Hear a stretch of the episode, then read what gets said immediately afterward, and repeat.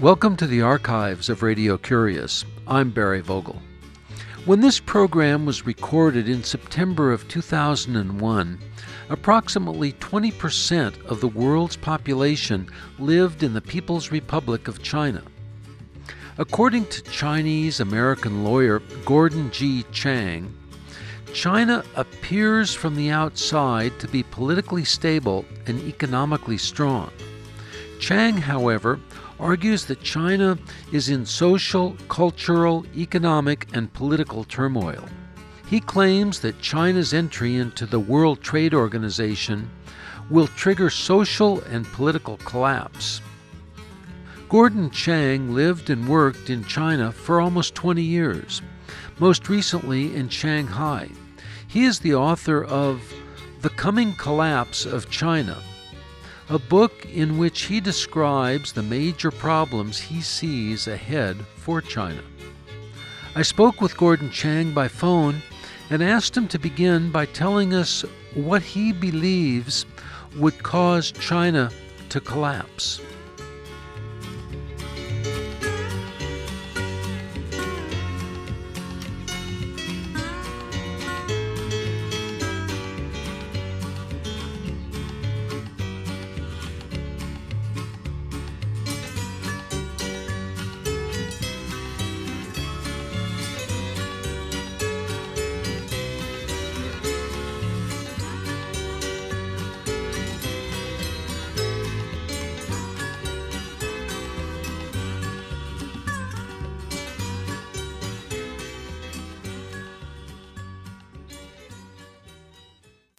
China will join the World Trade Organization in a few months, and that limits the ability of the regime to continually defer solutions to problems. And China has many, many problems, from the state-owned enterprises, which are the backbone of Chinese industry, to the state-owned banks. Also, the country is keeping the economy going by massive fiscal stimulus, which it can't do forever. And while all of this is going on, the leadership is going to go through a very important transition beginning next year and continuing through 2003, when most of the top leadership positions in both the party and in the government are going to change. So, well, Gordon, that's quite a mouthful at the beginning here, so maybe we could break it down a little bit. Sure. And try and identify what the problems are that you mention and what has gone on within the Chinese government that has allowed them to defer resolution of these problems.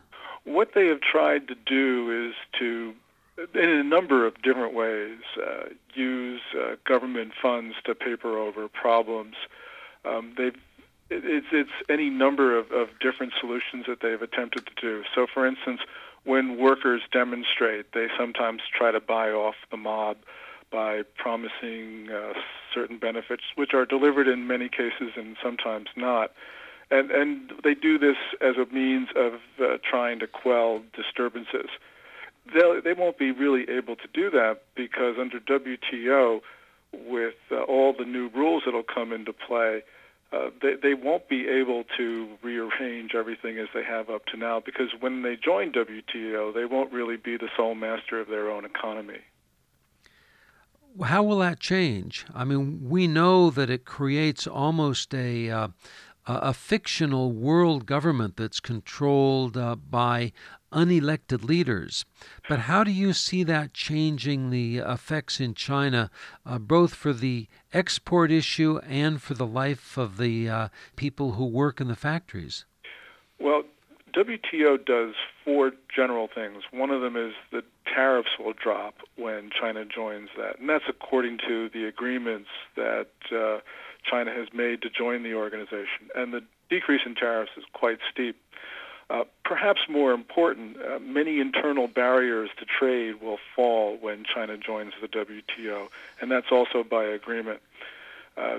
Third thing is that general WTO principles on fair trading come into play.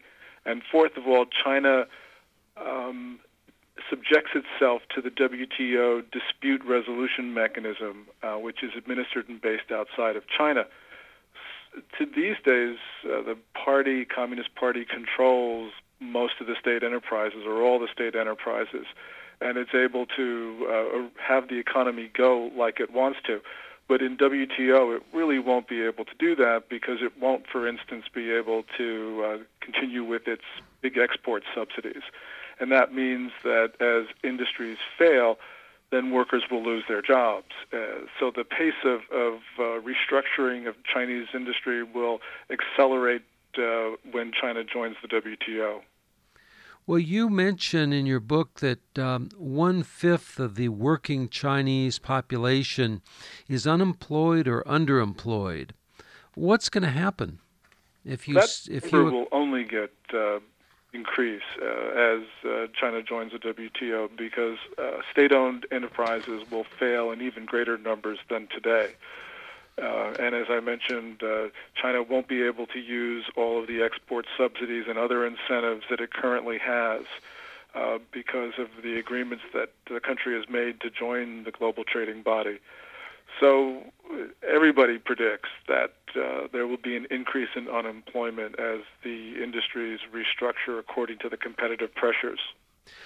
Are there other problems that go into this mix beyond China's entry into the World Trade Organization? Well, as the Chinese economy fails, the only way the leaders in Beijing will be able to keep themselves in power is to raise the flag of nationalism higher. And that, unfortunately, means being even more belligerent towards Taiwan, which was once a part of China, but now is effectively its own country. Any attempt to retake Taiwan and to absorb it back into the mainland will inevitably involve the United States. So it then becomes an international issue as the economy fails in China.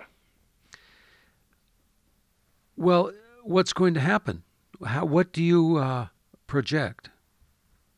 Well, I project that the economy will fail in a 5 or 6 year time frame. Maybe as late as a decade, but I think certainly in the earlier 5 or 6 years.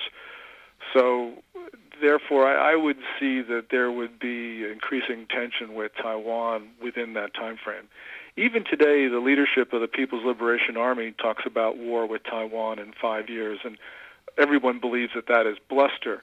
But as the economy fails, and as the regime sees nationalism as the only way to stay in power, it'll become more than just bluster. I believe that they actually will be hostile towards Taiwan.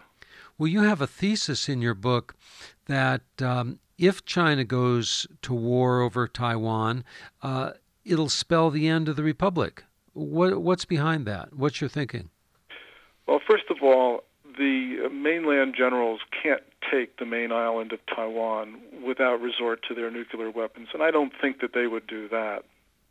I think that what they would try and do is use, first of all, belligerence and then perhaps force in various ways to try to bring Taiwan to bay. And that could escalate beyond control. Mainland generals tell us that they could take Taiwan in a day, which is just absolutely ludicrous. And I'm sure they don't believe that. But the problem is that when generals say things like that, and as we go into this political transition, they may be boxed in by their statements that they've made in the past. The problem here is just one of escalation, as you can happen when you have a war of words.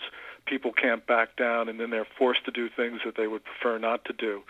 So anything can happen as the economy spirals out of control.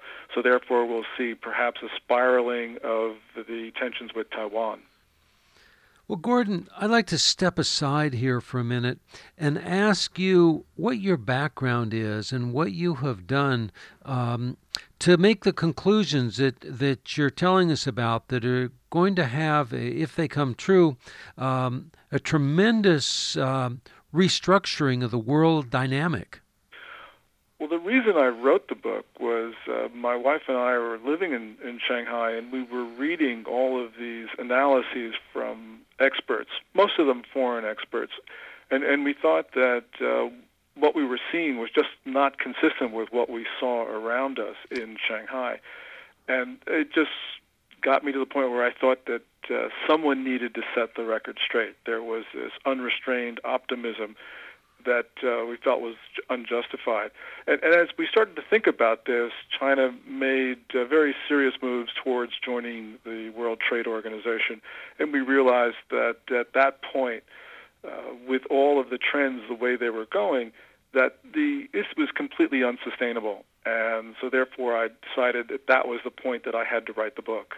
Well, what were some of the discrepancies that you saw? You mentioned unjustified optimism, but on the part of whom, for example? Well, essentially what we saw, just to give you one example, is Shanghai has developed very, very well over the last decade, and now rivals many of the major world cities in its physical infrastructure.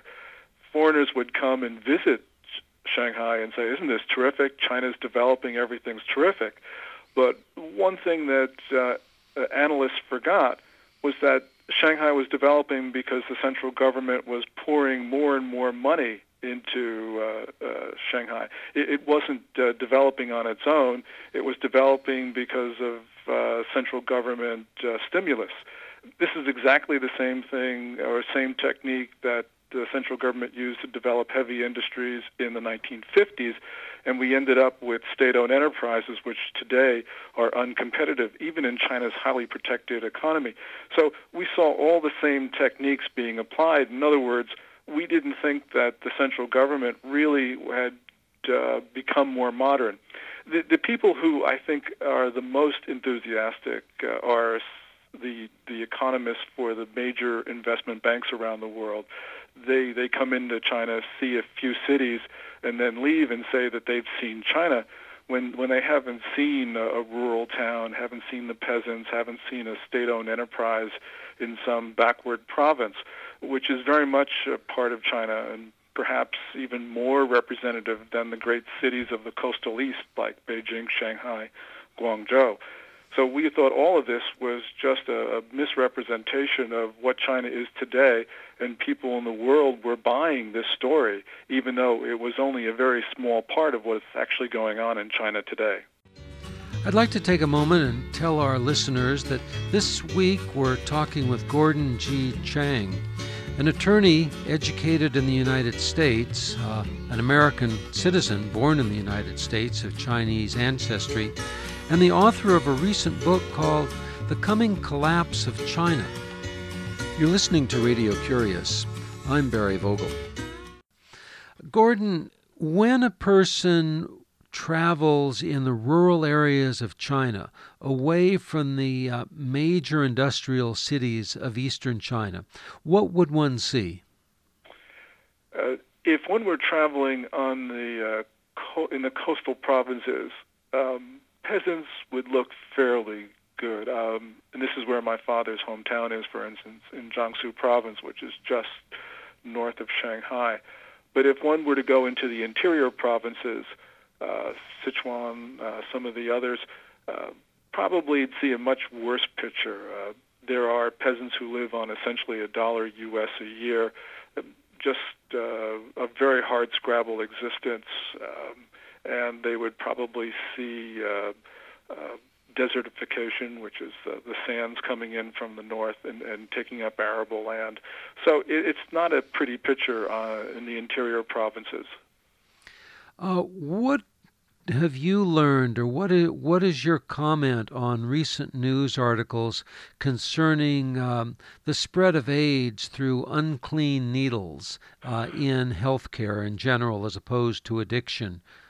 This is a coming epidemic in China. The authorities ignored the problem of AIDS for as long as they could, and only when it got to a point of becoming an epidemic did they actually start to talk about the problem in public, which was only just about 2 or 3 weeks ago. And still today, their comments show that they're underplaying the situation. This is a typical response of the regime. It goes back to the founding of the People's Republic, where essentially the central government and the Communist Party can do almost anything but admit failure or problems. We saw that all throughout, starting from the Great Leap Forward, when tens of millions of peasants died, even though the granaries were full from past harvest, because the party could not take the grain out of the granaries because it would then have to admit that its agricultural policies were at fault. So though we see this inability to deal with problems, and it goes throughout the history of the People's Republic. Well, what happens to the problems if they're not dealt with? They become bigger problems, and we've seen that with state-owned enterprises, and we will see it with AIDS. We're starting to also see it with environmental destruction. China has had all this economic development over the last 25 years, but it's purchased it with extreme environmental degradation. Some people say that the coming problems in northern China will be the worst ecological disaster in the history of mankind. I don't know if it'll be that bad, but clearly China is facing environmental problems from the north of China down to the south. Well, how about pollution? Extremely terrible problem, especially water pollution, because water is essential for agriculture, of course, and for the continuing economic industrial development. China's pumping water faster than it can be replenished, and its second major river, the Yellow River, doesn't run to the sea for most of the year because too much water is being taken out. That's a problem which could become an environmental disaster, as I mentioned, and it's a problem that the authorities acknowledge, but they've acknowledged it much too late, much the same way with the AIDS epidemic. How about political repression? Every now and then we hear of stories of, I think it's pronounced Logai, the labor camps. Yeah, labor camps. There has been, over the last 2 or 3 years, an increasing crackdown on all forms of dissent. And we see it not only in the labor camps, but we see it with the Falun Gong, with attempts to censor the Internet, with attempts to silence scholars by imprisoning them. The party is feeling insecure, and because of that, it has cracked down. This is not the response of a stable and secure regime. You're not painting a pretty picture. Well, it isn't a pretty picture there. What I'm just trying to do is to rebalance the view that the West sees of China. Well, what are your projections then of what you foresee happening in a country where more than 1 out of 5 humans in the world live? Well, I see that within that 5 or 6 year time frame, the economy will trend downwards and then fail. And when that happens, the regime will be hard-pressed to maintain itself in power. It's going to be very difficult for the government to cope with WTO, because really for the first time in Chinese history, the Chinese government is opening up the country to the outside world on the terms of the outside world, not China's terms. So it's going to be very difficult for the regime to face the enhanced competition that WTO brings, to face the political transition, all of these things that are happening at the same time.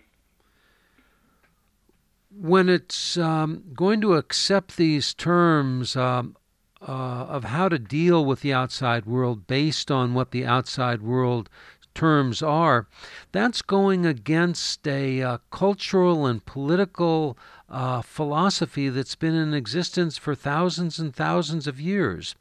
What kind of clashes do you see? Well, I think that it's very possible that the Chinese people, especially the students, the more activists, will feel that their country has been betrayed. You have to remember, China is haunted by the West's encroachment onto China in the 18th and 19th centuries, when China was forcibly opened by Western armies. WTO is different because it's not the West opening up China, it's the leaders seeking to open up the country further by agreeing to the terms of WTO membership. And so I think that many people may feel betrayed, workers, students, as the economy trends downwards, because they'll say that our government agreed to this, and so therefore the government is responsible for all of the unfavorable consequences that will flow. So are you implying then that the government does not speak for the people? Well, it's not that the government doesn't speak for the people. I don't think that it's, first of all, it's really an issue of the government misperceiving the ability of the country to withstand the enhanced competition of WTO. In general, of course, no authoritarian government really speaks for the people, but this is a case of the government trying to convince the people of something which is probably at this time ill-advised for the country because it's just not ready for membership in the global trading body. So am I hearing you to interpret then that the strength of the government is going to be so substantially weakened by joining the World Trade Organization that it will collapse and there'll be some form of revolution or whatever you want to call it rising from among the peasants and the common people? Exactly. Today in China there is many instances of civil unrest. The last year for which figures were available were 1999, and there were about 100,000 protests, according to the Ministry of Public Security then. In the year 2000, we know that the demonstrations became extremely large, with tens of thousands of peasants demonstrating, as well as tens of thousands of workers. What's going to happen after joining the WTO is these demonstrations will become even more numerous and probably will become bigger. And eventually what will happen is that the government will fail as these protests grow in strength and number. What do you see happening then? I mean, I can imagine that prior to the failure of the government, there could be a lot of death of the protesters. Well, if we look back at 1989 at the Tiananmen Square demonstrations, clearly the government was determined to stay in power and was willing to use even deadly force to do so. I think the leaders today are still willing to do that. What could happen, though, is as workers and peasants demonstrate, there'll be many people in the party who sympathize with them, and one of the real dangers for the party is splitting at the top. Because when that happens, it becomes very difficult for the security forces of the state to do anything if there are two different people speaking for the party. So that I see as a likely occurrence as people in the party, for various reasons, some altruistic, some selfish, come to really different positions on what the government should do to react to peasant and worker demonstrations. And you foresee this unfolding in the next 5 to 10 years? Exactly. I'd like to take a moment and tell our listeners that this week we're talking with Gordon G. Chang, an attorney educated in the United States, an American citizen born in the United States of Chinese ancestry, and the author of a recent book called The Coming Collapse of China. He's lived in China a number of years, and perhaps will return. We'll talk about that in a minute. You're listening to Radio Curious. I'm Barry Vogel. Gordon Chang, in your almost 20 years of living in China, you've learned what you're telling us about now. And I understand that the Chinese government, some leaders, have read your book, yet you plan to return. What kind of reception do you anticipate? Well, we're going to have to reapply for visas, and we'll see whether we can get in or not. It really will depend, the reception we get will depend on how the world views the book. And so at this point, we are feeling, we'll just have to take it as it goes. Do you see any harm to yourself if you are allowed in? Well, if we thought that would be the case, then we would not go back. What we would try and do is live in Hong Kong, which is, the second best alternative. What we want to do is you can't really write about China unless you're in it, I think, because otherwise you tend to see the images and not able to sometimes see those small things that will give you a very good hint as to what will happen. The second best place is being in Hong Kong, and that's where we would go. What kind of work do you hope to do when you return? That's an excellent question. I don't think I'll be continuing to practice law. What I'd like to be able to do is to continue to write, and I'll have to find some role in which I'd be permitted to do that, because China, of course, very carefully monitors foreign journalists. So I'll have to be able to come up with some role, maybe a consultant of some sort. But at this point, that's quite in the future, so we have not worked out all the details yet. When a foreign journalist is monitored, are your everyday writings monitored, or is it only what you publish? Yeah, the authorities do read what journalists write and publish. They don't really have the ability to see too many of the drafts because, although theoretically they could, they can't monitor every phone call and they can't monitor every email transmission. So generally, they see it at the same time the rest of the world does. Well, Gordon Chang, I want to thank you very much for joining us on Radio Curious. And before we close, I'd like you to take a minute or two and tell us about an interesting book that you've read lately. The book I would think is the most interesting would be The Tipping Point by Malcolm Gladwell. Gladwell likens social change to epidemics, which begin with the smallest of events. And he writes that things can happen all at once and little changes can make a huge difference. That's certainly true of the China of tomorrow. Gordon Chang, thank you very much for joining us on Radio Curious. And thank you very much. Gordon Chang is the author of The Coming Collapse of China. His recommendation for an interesting book to read is The Tipping Point by Malcolm Gladwell. Copies of this and other editions of Radio Curious can be found on our website, www.radiocurious.org.